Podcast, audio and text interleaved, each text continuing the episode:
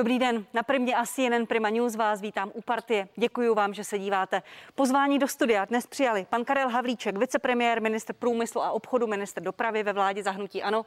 Dobrý den, pan Havlíčku. Dobrý den a děkuji za pozvání. Pan Miroslav Kalousek, předseda poslaneckého klubu TOP 09. Dobrý den i vám. Hezkou neděli, děkuji za pozvání. A za malou chvíli si ještě spojíme živě eh, s prvním vicepremiérem, ministrem vnitra panem Janem Hamáčkem po Skypeu.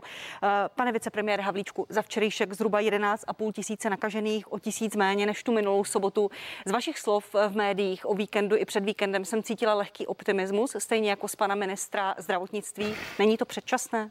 Stále bych byl při zemi. Já bych to nenazval lehkým optimismem. Je pravda, že eh, ta situace se eh, patrně nezhoršuje v tuto chvíli stagnuje, drobně se možná lepší. Je vidět, že ta první opatření, to znamená před těmi přibližně deseti dny, začínají zabírat. Ta druhá opatření, která nastala přibližně ve čtvrtek minulého týdne, tak pochopitelně tam ještě nějaký čas, to bude za eh, několik dní, ale eh, když se na to podíváme prostě eh, v kontextu i reprodukčního faktoru, který objektivně klesá, čísla v tuto chvíli jsou o něco nižší, tak Nepřeskočili jsme ještě, ale vypadá to, že ta situace se začíná stabilizovat. Máme čekat v nejbližších hodinách, v nejbližších dnech nějaká další nová opatření, které vláda vyhlásí? Nepředpokládáme a nechystáme se na ně. Pane Kalusku, jak vy čtete ta čísla? Jste optimistou? Chtěl bych být optimistou a myslím si, že ten ukazatel, který především musí být sledován, je počet hospitalizovaných, zvlášť na těch lůžkách intenzivní péče protože sice ten počet infikovaných neroste, ale je tam obrovský podíl těch pozitivních eh, v rámci celkově testovaných a těch testů není tolik. Jestliže se netestovalo ani 40 tisíc a měli jsme přes 30 eh, infikovaných, pozitivních, no tak kdybych těch testů bylo 60 tisíc, tak těch infikovaných by bylo samozřejmě daleko víc. To číslo přes těch 30% je velmi nebezpečné číslo a to, co je nejdůležitější, je, aby se nezahltil zdravotní systém. To znamená, v tuhle chvíli pro mě, já nejsem epidemiolog, ale pro mě v tuhle chvíli Nejsledovanější číslo je číslo obsazených lůžek a lůžek intenzivní péče. Jenom přidám číslo, dnes je v nemocnicích zhruba 7600 lidí, 1100 ve vážném stavu. Jenom ještě pod otázka, pane Kalousku, vy byste byl příznivcem ještě přísnějších opatření, nebo tak, jak je to teď nastavené, vám to stačí? Uh, víte, já jsem před 14 dny nebo před třemi týdny říkal, že mnohem jistější by byl naprosto tvrdý lockdown a uh, tam, tam by byla naprostá jistota, že se z toho dostaneme. Vláda k tomu nějak z nějakých důvodů nepřistoupila, po bitvě každý generál, nechci to riskovat. Pevně doufám, že teď už ten uh,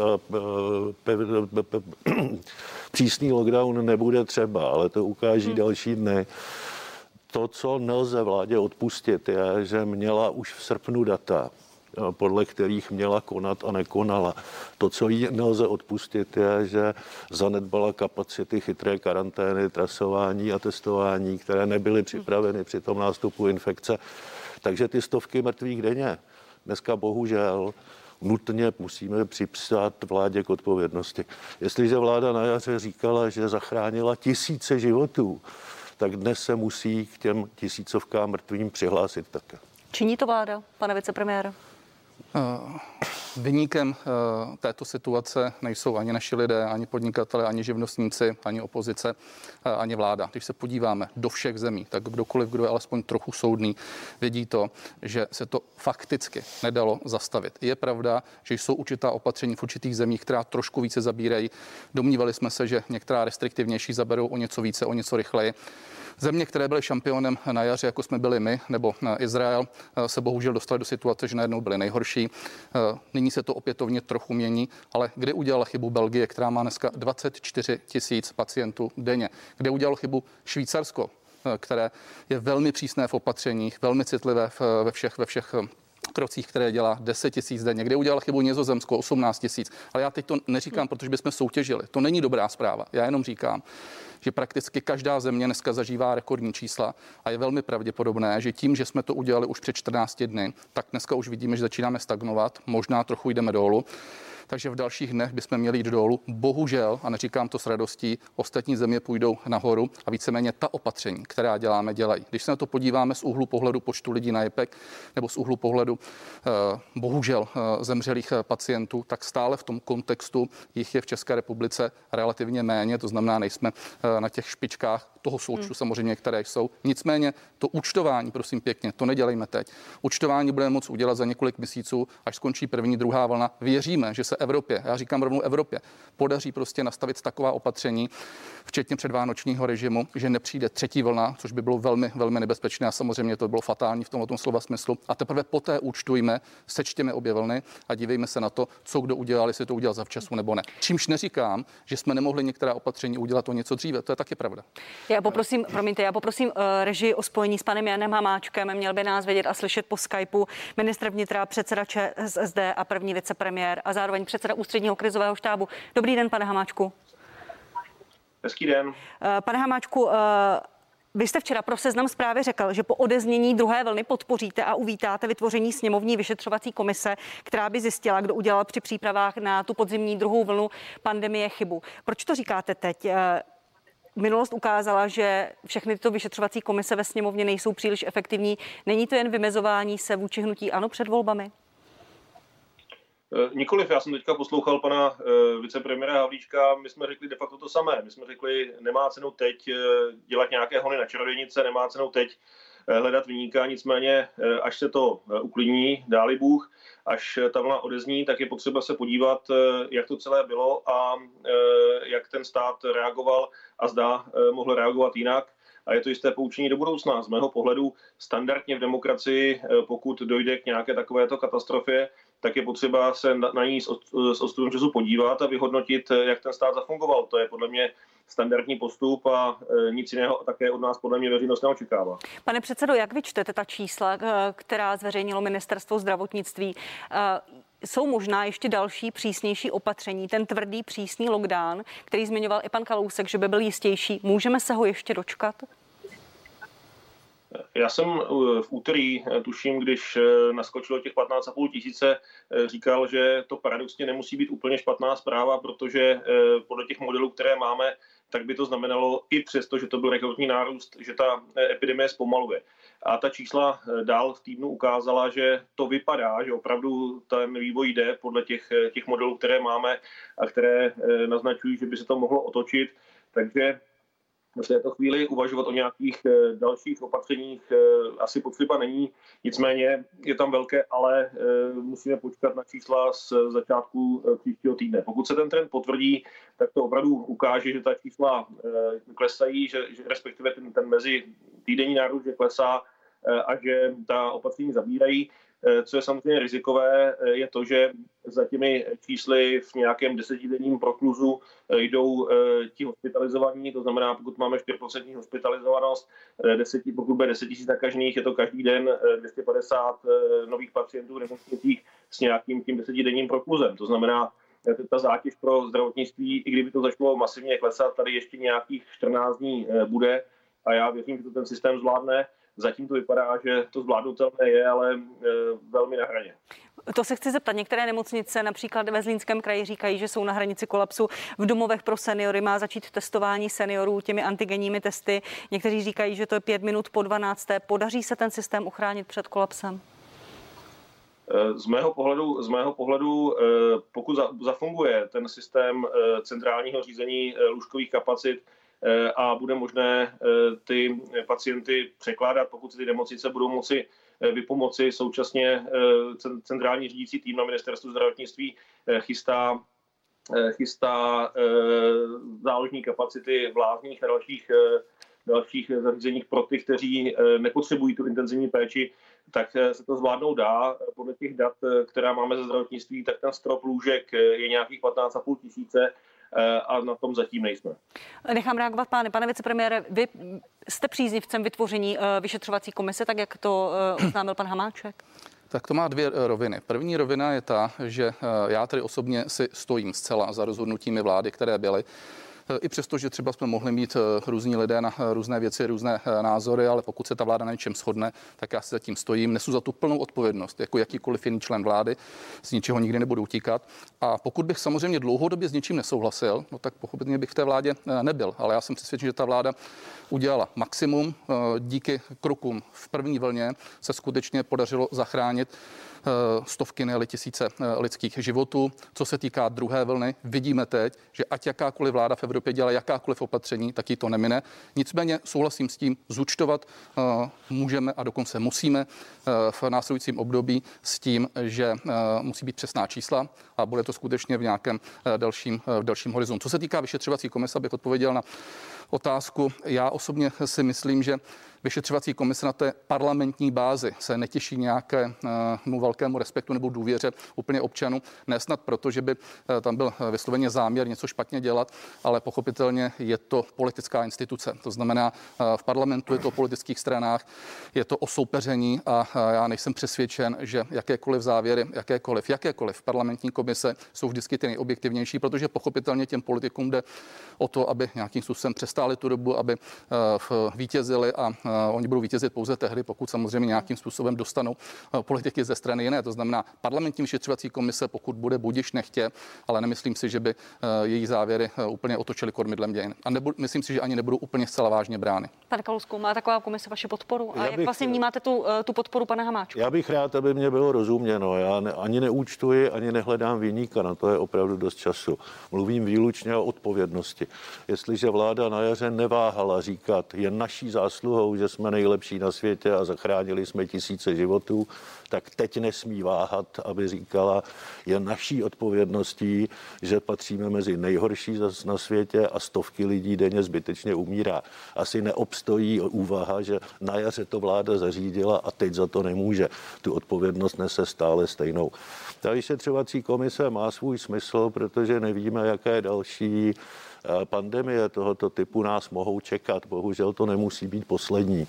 A eh, tak, jako se udělala řada věcí jistě dobře, tak se také udělala spousta chyb. Já si nemyslím, že úkolem té komise by mělo být za každou cenu hledat výníka a udělat to konec konců budou hledat orgány činné v trestním řízení, protože tam může být i trestně právní odpovědnost.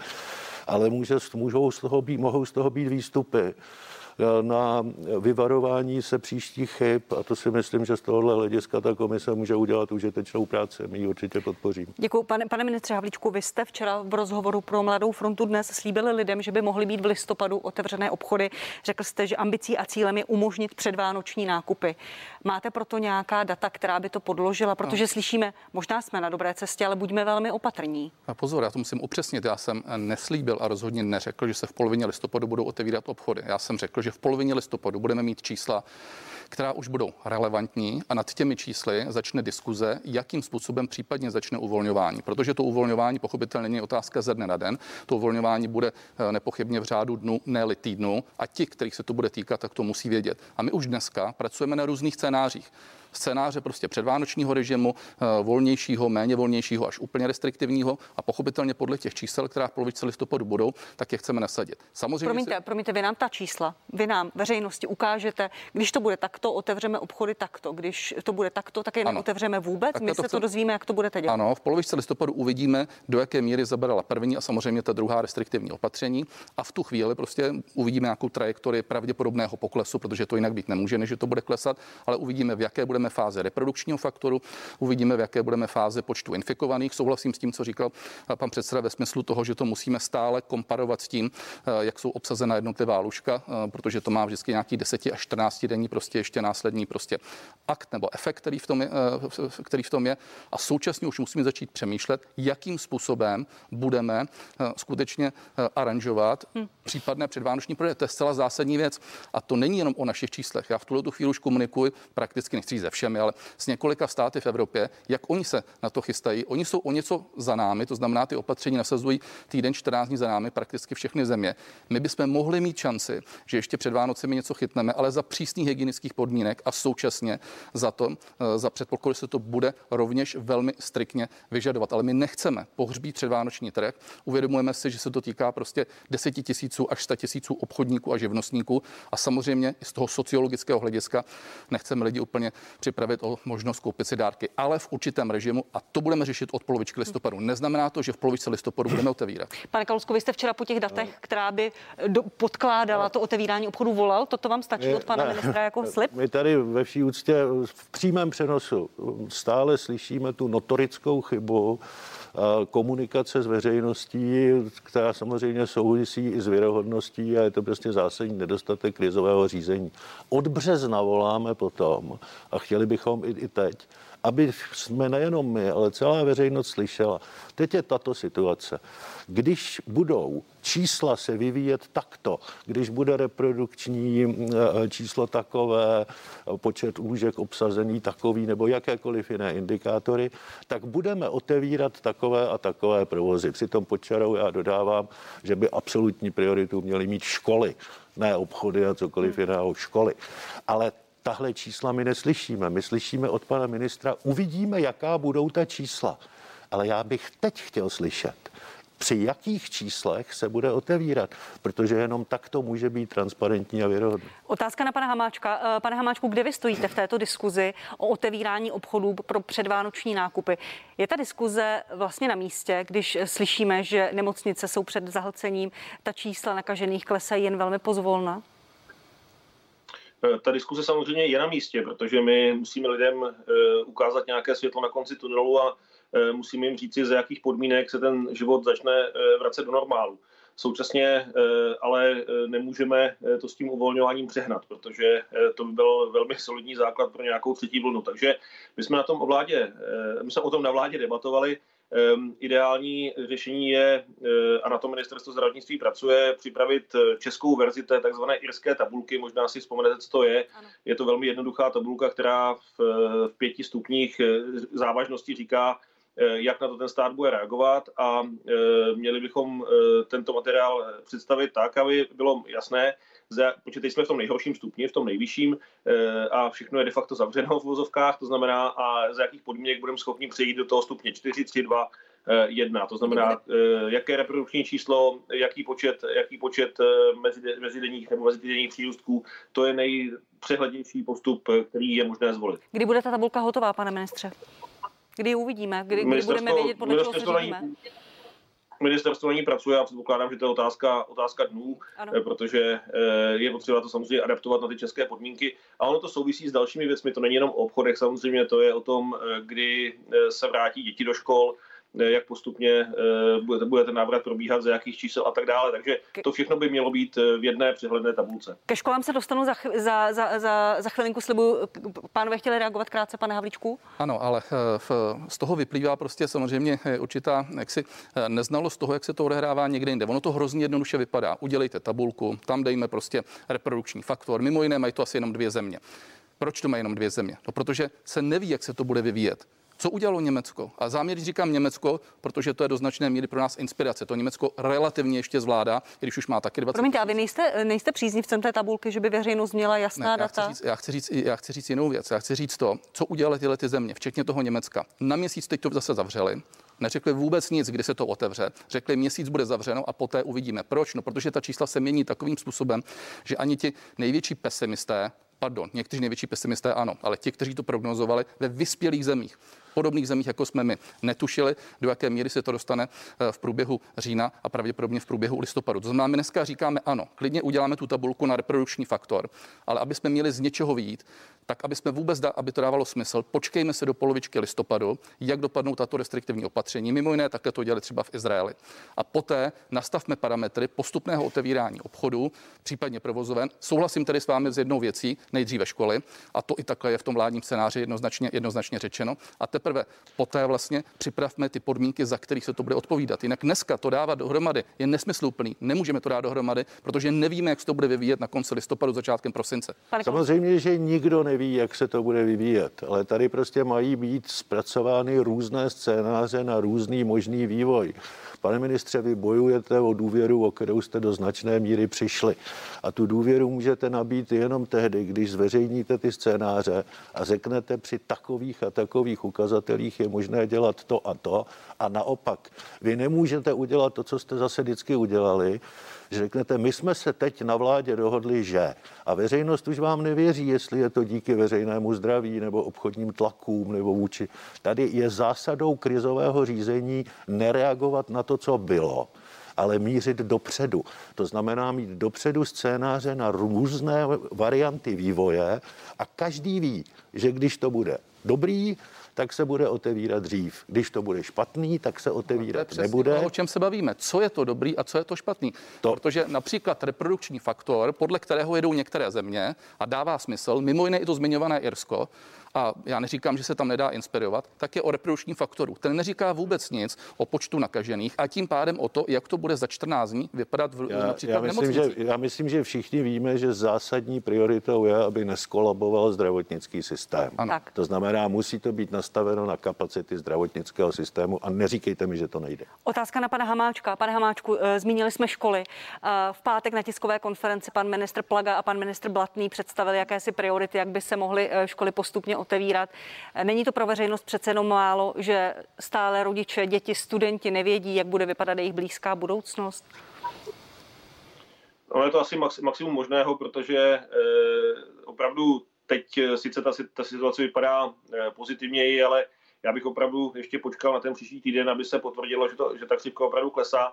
A z mého pohledu není možné vrátit eh, děti do škol v situaci, kdy tady máme nějakých 11 tisíc eh, mezidenních eh, přírůstků. To je opravdu obrovská nálož.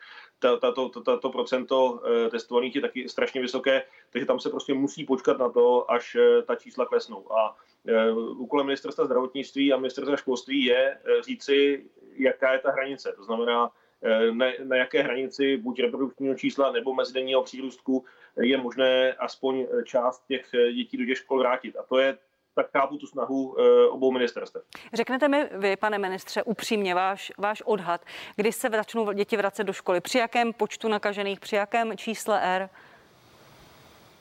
Z mého pohledu, eh, a to je prosím můj soukromý názor, eh, je, je, není možné eh, začít s nějakým návratem do doby, než se to číslo dostane někam k dvěma a půl, třem tisícům. To je jako maximum mezidenního nárůstu. To je můj soukromý pohled. Počítáte s tím, že některé děti, některé ročníky se nevrátí do školy před koncem roku 2020?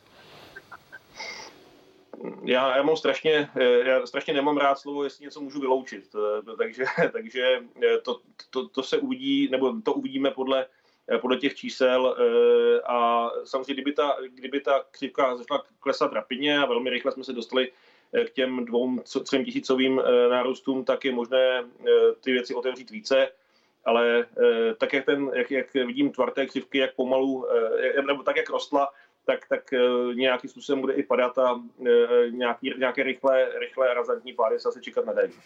Uh, ano, pan, pane Kalusku. Já bych se jenom opakoval. Prostě to uvidíme při těch číslech, ale nevíme při jakých číslech. To prostě se vláda ten den ráno sejde a řekne, tak teď jsou ty čísla Protože dobrá. nikdo neví ty čísla. To, neví to není, je nikde v Evropě, neví je na světě. Bojujeme to, s covidem. To není, pane předsedo. to není pravda, pane ministře. Vy nesmíte být reaktivní. Vy musíte mířit dopředu a vy musíte jasně mít zpracováno, Pan minister před chvíli říkal, že na tom ministerstvo zdravotnictví pracuje a že za několik dní ta tabulka bude. Já se ptám, jak to, že bude za několik dní, jak to, že tady není řada scénářů pro optimistický, pesimistický plán nastavená na ty, ta kritéria, která jsou pro nás zásadní.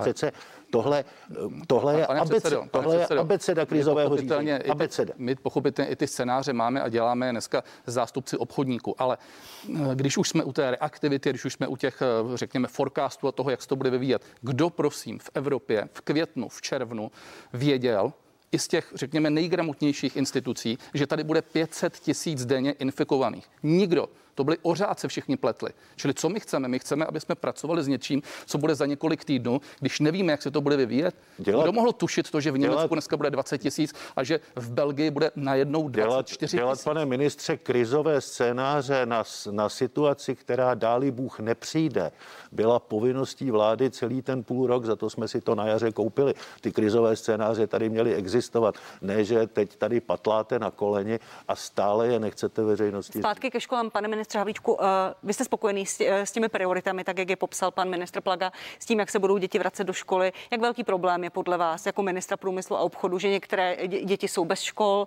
bez, bez online výuky, studenti jsou bez praxe, učni a studenti odborných škol nemají odborný výcvik? Samozřejmě, to je problém. Sam, samozřejmě, samozřejmě to není dobře a jsme v situaci, která zde prostě nebyla desítky let. Jsme možná v jedné z nejhorších situací v Evropě. Jak dlouho je to udržitelné, pane ministře? Já vím, jak dlouho je to udržitelné, to jsme opět u toho. Můžeme se o tom bavit v momentě, kdy uvidíme, jakým způsobem se eh, v, podařilo čísla dostat dolů, což bude nejdříve v polovičce listopadu. A pochopitelně ty scénáře v tomto případě máme. Pan ministr Plaga s panem ministrem zdravotnictví na tom pracují. Mají scénáře, eh, mají scénáře o tom, že nejdříve to budou děti v, mm, v prvních třídách, že to budou děti, eh, které budou končit v devátých třídách.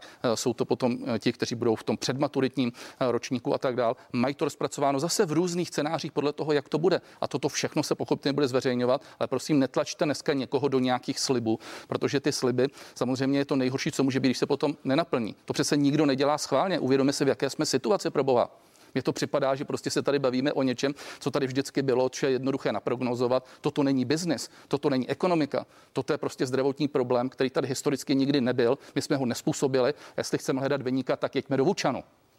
Pane Kalusku, eh, poprosím vás o krátkou reakci. Já bych, se, dál. já bych se pouze opakoval. Pouze bych se opakoval. Hmm. Kdyby tady bylo pět, šest scénářů, z nich prostě bychom se dnes radovali, že ty nejhorší nejsou naplněny, ty optimistické také ne, tak bychom alespoň mohli říct, při jakých ukazatelích může veřejnost počítat, ne kdy, ale přijat je přesně to, co mi včera vadilo na tom vašem rozhovoru, pane ministře. Ne kvůli Vánocům, ale proto, že jsou ty ukazatele už takové a takové, tak můžeme otevírat. Jestli to bude před Vánoci nebo po Vánocích, není důležité. Ale při takovéto situaci, a vy prostě jste nebyli Tady schopni... se nelišíme, tady se nelišíme. Tady no, s vámi souhlasím, to, akorát jsme řekli. To se lišíme, jste... protože vy to nemáte tak, zpracovat. Tak, už se prosím neopakujeme. Poprosím ještě o spojení s panem Hamáčkem. Eh, pane předsedo, jak eh, lidé dodržují opatření, eh, vládní opatření, jak policie musí zasahovat, pokutovat? Kolik je těch přestupků? Já bych chtěl poděkovat lidem, protože se ukazuje, že v drtivé většině eh, jsou ta opatření dodržována. Eh, takže eh, za to díky, jako všude, v každé skupině se najde část, která ty věci dodržovat nebude. O toho je tady policie, aby to vyšetřila. Policie dělá, co může. Bohužel občas dojde k excesu. Já bych se chtěl omluvit za ten příběh ze včerejška, kdy policie velmi nevhodně, brutálně zasáhla Eh, proti, eh, proti člověku, který sice porušoval, eh, porušoval ta nařízení, demoloval vozidla, ale není možné občany fyzicky napadat, takže za to se chci omluvit. To byl ojediný exces a drtivá většina policistů dělá všechno pro to, aby, aby tu situaci zvládla. Takže z mého pohledu lidé ta opatření dodržují, je to konec konců vidět i na dalších ukazatelích, jako je pokles mobility a tak dále. Takže z mého pohledu v drtivé většině ano. Ještě jeden uh, takový exces mediálně sledovaný. Bývalý prezident pan Václav Klaus se objevil v centru uh, Prahy na státní svátek bez roušky, měl by dostat pokutu. Vy jste to jeho chování označil za strašné. Samozřejmě, že by měl dostat pokutu, protože porušil, porušil vládní nařízení a eh, já, jsem, já bych tak očekával, že lidé, kteří požívají jistou autoritu ve společnosti, což bývalý prezident evidentně je, Eh, tak by měli jít příkladem a měli by ukazovat lidem, jak mají postupovat a pan prezident bohužel v tomto případě asi nadsadil ideologii nad, nad realitu. Pane ministře, ještě než se rozloučíme kvůli vašim dalším pracovním aktivitám, pan ministr Blatný, Jan Blatný byl uveden do úřadu ve čtvrtek. Jak vnímáte to jeho počínání? Podaří se mu otočit ten kurz důvěry, nedůvěry? Je pro vás srozumitelný? A jak vnímáte tu jeho kauzu s podpisem petice pro milion chvilek pro demokracii? Je to v pořádku? To, jakým způsobem komunikoval, nejprve eh, negativní, eh, negativní odpovědí popřel, že ten podpis připojil, pak trochu mlžil, naznačoval, že eh, tu petici mohl podepsat někdo jiný. V pátek řekl, že ji nakonec podepsal.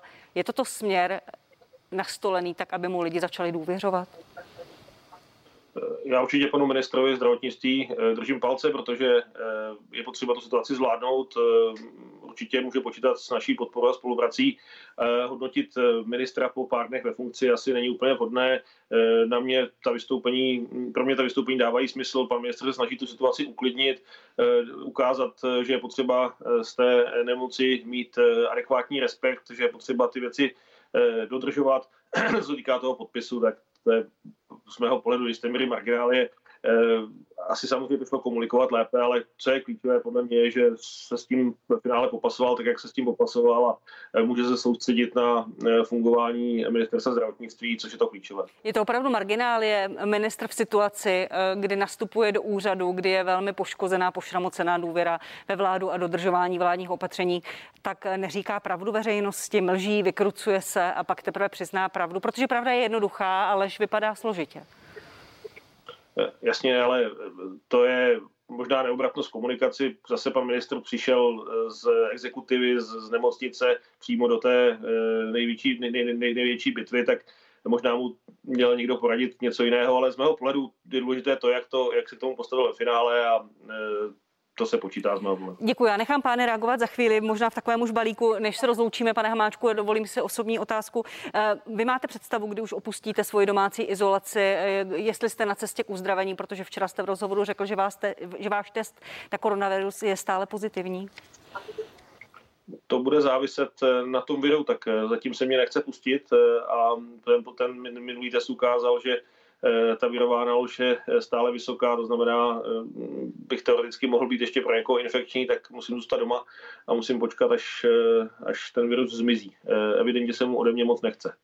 Přejeme vám brzké uzdravení, pane ministře. Děkuji, že jste byl hostem partie. Naschledanou. Děkuji, naschledanou.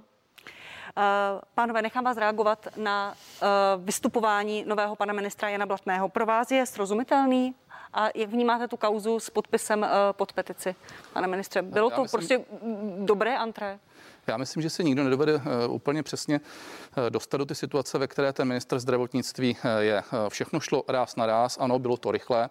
On na něco kývnul, na nabídku stát se ministrem zdravotnictví, což samozřejmě muselo být ještě navíc velmi rychle. Okamžitě se dostal pod obrovský tlak, začal řešit všechny covidové věci, které jsou. Je to člověk, který není mediálně zdatný, prostě ne každý se v tom umí pohybovat. Pan předseda Kalousek je rutinér, který prostě už to dělá 25 20 let a nepochybně by na to odpověděl trefněji a lépe on se soustředil prostě na řešení fundamentálních problémů a samozřejmě překvapil ho ta otázka, čímž ji nějakým způsobem jako nedegradují tu otázku. Eh, bohužel to eh, k tomu, eh, to k tomu patří. V nějakým způsobem se s tím popasoval, neřekl to asi úplně nejšťastněji, ale berme to podle priorit a podle toho, co od toho člověka očekáváme. On do toho nastoupil, on dneska má nějakou koncepci, jde do toho nesmírně poctivě, nesmírně zodpovědně. Jak jsem měl možnost ho poznat, tak myslím si, že to je člověk na správném místě. Klobouk dolů před tím, že do toho jde a prosím pěkně, nenachytávejme ho alespoň v těch prvních dnech v této době prostě na věcech, které v tuto chvíli nejsou úplně ty nejpodstatnější. On musí řešit věci, které jsou skutečně fundamentálního charakteru. Promiňte, teď mluvíte o čem? O tom uh, mlživém vysvětlování podpisu pod petici nebo to, že špatně ve sněmovně vysvětloval, jak funguje číslo R?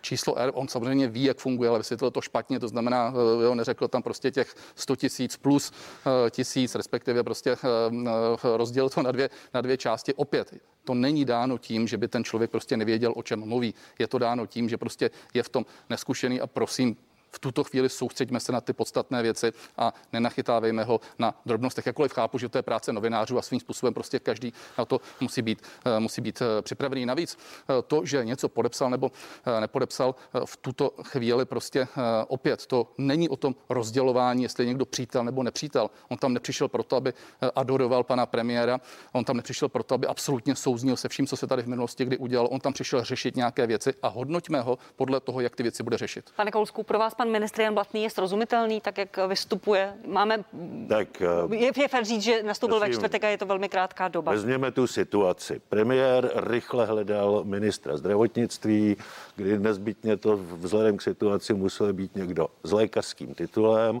a někdo, kdo bude ochoten nastoupit za této situace do Bobišovy vlády. Zvlášť ta druhá podmínka byla těžko splnitelná, takže není tajemství, že eh, pan ministr Blatný nebyl tím prvním, který tu nabídku dostal. Takže byl, byl, byl tím prvním, který ji přijal. Je v zájmu nás všech, aby se mu v té funkci dařilo aby ten další průběh byl užitečnější než ten start. Ten start samozřejmě šťastný nebyl, ale tím není řečeno, že se mu nebude dařit dál. Já mu to ze srdce přeju. Jenom bych rád zdůraznil, že se stal politikem a že vláda rozhoduje ve sboru a že kromě toho, že bude odpovědný za rezort zdravotnictví, který je v tuhle chvíli mimořádně složitý a těžký, že bude muset na té vládě dělat politická rozhodnutí o celé řadě dalších témat, například o elektrárně Dukovany nebo o daních nebo o čemkoliv jiným. Nejsem si úplně jist, jestli tohle si pořád pan ministr uvědomuje, že je politik a že bude muset rozhodovat i o těchto věcech. Na to on nám teď tady neodpoví, není tady hostem, ale určitě se ho na to novináři budou ptát. Eh, pojďme ještě na vládní opatření. Pane ministře, byl dobrý nápad omezit dobu v obchodech, otevírací dobu v obchodech, kdy v neděli je zavřeno. Včera jsme viděli, že některé obchody byly opravdu přeplněné. Eh, pan Tomáš Prouza, který bude mimochodem hostem v druhé hodině, říká, že některé obchody měly o 30% více zákazníků. Tak, eh, Nemělo by to být obrácení cestou Polska, kdy některé obchody naopak šly cestou, máme otevřeno 24-7? Tak, ale zase byly země, tak jak říkáte, Polsko si eh, to rozložilo, byly země, které šly zase tou cestou, kterou jsme šli my. My jsme pochopitelně si byli vědomi tohoto a eh, stále tvrdíme, že to je rozhodnutí správné a svým způsobem i rozumím v tomto případě panu předsedovi Prouzovi, protože on logicky hájí zájmy obchodníků, tak co jiného by v tuto chvíli říkal. Ale ta podstata je někde jinde. Já se ji pokusím vysvětlit. Promiňte, neříká to jenom pan Prouza, ale i pan profesor Fleger, který je zastáncem těch tvrdých opatření, kterého lockdownu a kritizuje, že se tam nahrnuli lidi ano, ale zase jsou tam jiní, kteří říkají, že to je správně. Já hned vysvětlím, proč se domnívám, že jsme se nakonec na té vládě po dlouhé diskuzi přiklonili k tomu v neděli zavřít. Ta podstata není v tom, eh, že se ti lidé nakazí na jednom místě, dejme tomu v tom hypermarketu nebo prostě v nějakých obchodech. Tam to svým způsobem není nejtoxičtější. Ten problém, který je, je v tom, a to je naším cílem, že potřebujeme snížit mobilitu. Stále se nám to nedařilo, i když teď už se to začíná trošku lepšit. Mobilitu znamená, že alespoň na jeden den v týdnu se snažíme ji dostat téměř k nule.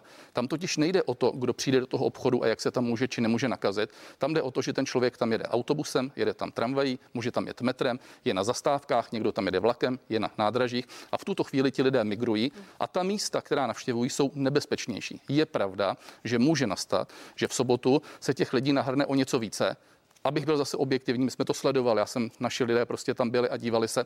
Byly některé obchody, kde tam bylo těch lidí víc. Popravdě řečeno, to jsou ty, které potom proběhly prostě ve všech denicích, ale už se nepíše o těch, kde to probíhalo úplně normálně. Já bydlím v Níčku eh, v, u Prahy, byl jsem eh, v, se podívat, eh, bylo tam úplně normální, bez větších problémů. Ale těch lidí, kteří přišli, připustme o něco více, a navíc ještě nafotili, podobně jako se trošku zkreslila náplavka.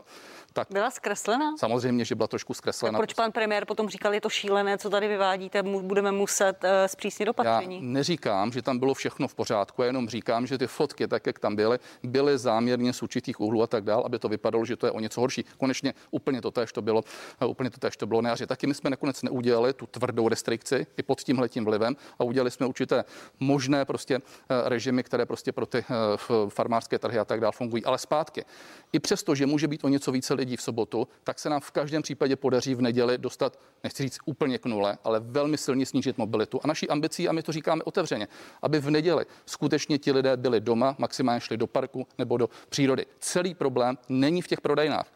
To bychom mohli stejně tak dneska říkat, proč jste zavřeli třeba autobazary. Když přece v těch autobazarech venku jsou lidé venku, nadechnou se a svým způsobem není tam problém. Problém je v tom, že do toho autobazaru nějak musí dojet a opětovně tím zvyšujeme tu mobilitu. Pokud se nám podaří tu mobilitu v neděli dostat tam, kam potřebujeme, je to v dané chvíli lepší, než to, že eh, třeba v sobotu tam bude o něco více lidí. Pane předsedo Kalousku, eh, senátoři ODS a TOP 09 apelovali na budoucího ministra, aby to přehodnotil. Trvá ten názor i u vás? Uh, ano, já se kloním k názoru pana profesora Fleigra i pana profesora Šerého. Já vím, že mobilita je takové hodně užívané slovo, ale já když teď půjdu pěšky do Říčana, nikoho nepotkám, tak budu sice hodně mobilní, ale vůbec nebudu nebezpečný. Tady je potřeba zamezit maximálně kontaktům. Řada zemí kolem nás jde úplně opačným způsobem, například Polsko. Čím omezenější bude ta prodejní doba, tím logicky se tam ty lidé v tom čase budou více zhlukovat. Konec konců jsme to viděli včera i v pondělí. Eh, já si myslím, že to je kontraproduktivní opatření, to je mé, samozřejmě mé laické vyjádření, ale slyšel jsem to i od těch odborníků, které jsem citoval. Konec konců vidím, že jiné země se chovají přesně opačně než česká vláda. Nutně si pak musím klást otázku při důvěře, které se u mě česká vláda těší, jestli zatím třeba nejsou nějaké biznisové zájmy. No, tak přece biznisový zájem není v tom, že něco zavřeme, to by bylo opačně. Ale... Ne, já vám ho vysvětlím, ten biznisový ale, zájem. Ale jsou stejně tak země, které to dělají stejně jako to děláme my. Jak, třeba... jak to myslíte? Povídejte. Víte, za těch 30 let, co jsem v politice, vždycky eh, pekaři velmi stáli o to, aby bylo v neděli zavřeno, protože když bude v neděli zavřeno, tak pekař eh, prodá pečivo na sobotu i na neděli, které se koupí v sobotu a nemusí platit tu noční směnu ze soboty na neděli na čerstvé pečivo. To je moje 20-letá zkušenost. Nevíte náhodou, pane ministře, kdo je největší pekař v zemi v tuhle chvíli? Yeah. To je diskuse, která opravdu jako pak už ztrácí, ztrácí úroveň. Dobře, ale můžete na to reagovat, jestli chcete. Pan, pan Kalousek no, naráží na to, že ve svěřenském fondu jsou eh, pekárny. Pana dává ministerstvo zdravotnictví, podle mě ty to ani neví, eh, dáváme ho my, jako ministerstvo průmyslu, dáváme to dohromady, balancujeme na tenkém ledě a snažíme se prostě ochránit lidi. Vycházíme tady z té mobility konečně třeba na Slovensku, eh, to je tak, jak je to u nás. V Polsku je to třeba opačně a každý na to může mít svůj názor.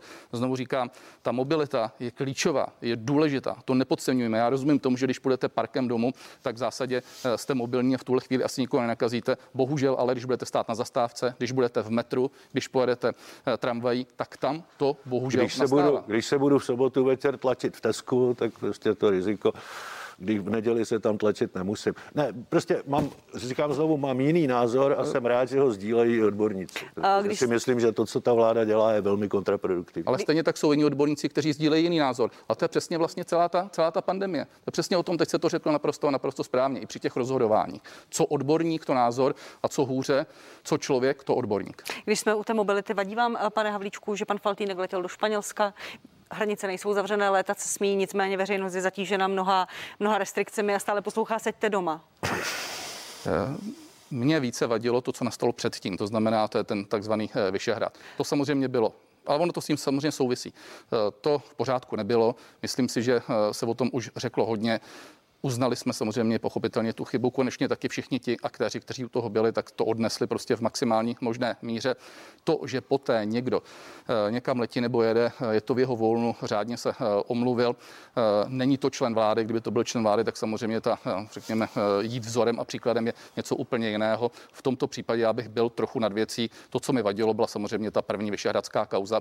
Ta druhá už mi vadí výrazně méně, protože tím se nějakým způsobem nic už zásadního nenarušilo. Jakkoliv, kdybych já si byl na jeho místě, jak bych to neudělal. Pane Kalousku. No, eh, já vás možná překvapím. Já samozřejmě nesnese omluvu o to vyšehradská kauza, jít prostě do zavřené hospody s ministrem zdravotnictví, k tomu se nemusím vracet. Ale já nechci použít politické soupeření k tomu, abych někomu něco vyčítal za to, že vůbec nic neporušil. Já si vzpomínám na ten strašný pocit na jaře, když se zavřely hranice z rozhodnutí vlády. Mně se vybavila první polovina mého života, to zoufalství za ostatními dráty. A také jsem protestoval proti způsobu, kterým to bylo udělat. Nikdo nikomu nezakázal letět do Malagy. Mohli jsme tam letět každý, letěla tam řádná linka při dodržování všech hygienických potřeb. Prostě letěl soukromně poslanec Faltýnek do Malagy, vrátil se a já budu ten poslední, kdo by ho za to kritizoval, protože absolutně nic neporušil a já nebudu nikoho kritizovat za to, že svobodně cestuje způsobem, kterým se to smí. Pojďme ještě na, na peníze, na naše peníze a slibuju, že v té diskuzi potom budeme pokračovat i v druhé hodině na CNN Prima News od 11.55. Eh, ve sněmovně leží státní rozpočet. Eh, do toho eh, premiér i předseda druhé koaliční strany navrhli daňové změny. Premiér navrhl na dva roky 15% daň z příjmu pro většinu zaměstnanců. Pan Jan Hamáček 19, natrvalo a 23 pro vysokopříjmové. Pane Kalusku, vy jste to nazval rozkladem vlády v přímém přenosu. No ne, tak popisme si tu situaci. Jo. Vláda schválila jednomyslně vládní návrh o státním rozpočtu. Ten leží ve sněmovně. To je jasný výraz vládní fiskální i daňové politiky. Vteřinu poté, co to vláda udělá, předseda té vlády dá návrh na změnu daňové legislativy, který je v desítkách miliard v rozporu s tím návrhem o státním rozpočtu. A aby se to nepletlo, tak první místo předseda téže vlády dá jiný návrh na změnu daňové legislativy, který je v rozporu s tím návrhem toho předsedy vlády a také je v rozporu s tím návrhem o státním rozpočtu. Ten návrh státního rozpočtu je mimochodem v naprostém rozporu s ekonomickou realitou. Teď mi, ať mi někdo zkusí říct, já jsem velmi rád, že je tady pan minister, třeba to dokáže, teď ať mi někdo zkusí říct, jaká je rozpočtová a daňová politika téhle vlády, co vlastně ta vláda chce, když vydává takhle naprosto rozporuplné signály a stanoviska, to je prostě chaos, to není nic jiného. A úplně stejně jako ten rozpočet a tady ty daně. Úplně stejně ta vláda řeší tu epidemii a v tom je ten problém. Pane Hamáčku, eh, prosím, není to opravdu chaos. Eh, předsedové dvou, pane Havíčku, promiňte, eh, předsedové dvou koaličních stran podávají naprosto jiné návrhy, které ještě ani nejsou zobrazeny v tom státním rozpočtu. Tak za prvé, oni nejsou úplně fundamentálně jiné. Princip je jasný a to je zbavit se jednoho z největších švindlů a podvodů, který tady na voličích kdy byl udělán a to je superhrubá mzda. A Ale bohužel musím říct, vládě na tom nejste bohužel musím říct, byl jste u toho, pane předsedo, tenkrát jako ministr financí. A od roku 2008 až do roku 2020 každý občan s průměrnou mzdou přišel o 210 tisíc korun. Každému dlužíte jedno auto. To byl švindl, který zde byl nehorázný a je pravda, že tato vláda řekla, že se superhrubá mzda zruší. Ale ano, pro, teď je diskuze o tom. Otázka je, proč na tom ve vládě ani mezi předsedy dvou eh, stran, které ve vládě jsou zastoupeny, není schoda. No, protože samozřejmě každý na to má trošku jiný úhel pohledu, což není nic nenormálního. Stejně o tom musí rozhodnout ten parlament.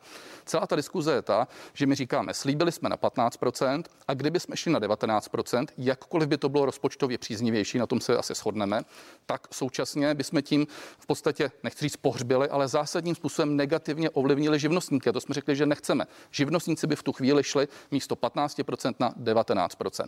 To, že by se to nějakým způsobem kompenzovalo prostě přes různé odpočty a tak dále, bychom akorát zesložitili celou věc. To znamená, my říkáme, držme se 15% a ten důvod, ten je následující. Pokud v tuto chvíli ti lidé dostanou přibližně o 2000 korun více, což je nějakých 20 tisíc korun ročně, v tu chvíli předpokládáme, že se rozjede spotřeba, ti lidé to utratí, ti lidé v následujících dvou letech umožní realizovat tržby obchodníkům, tak. živnostníkům, službám a tak dále. A ve finále se Omlouvám se, nerada, nerada vás. Proboha, co ta, omlouvám se, pane Kalusku, nerada vás přerušuji. V diskuzi budeme pokračovat za malou chvíli na CNN Prima News. Dozvíme se, jaké budeme platit daně pravděpodobně a budeme se bavit i o pomoci zasaženým živnostníkům a podnikatelům a své otázky na oba pány můžete posílat i vy. Za malou chvíli se na vás těším. Naschledanou.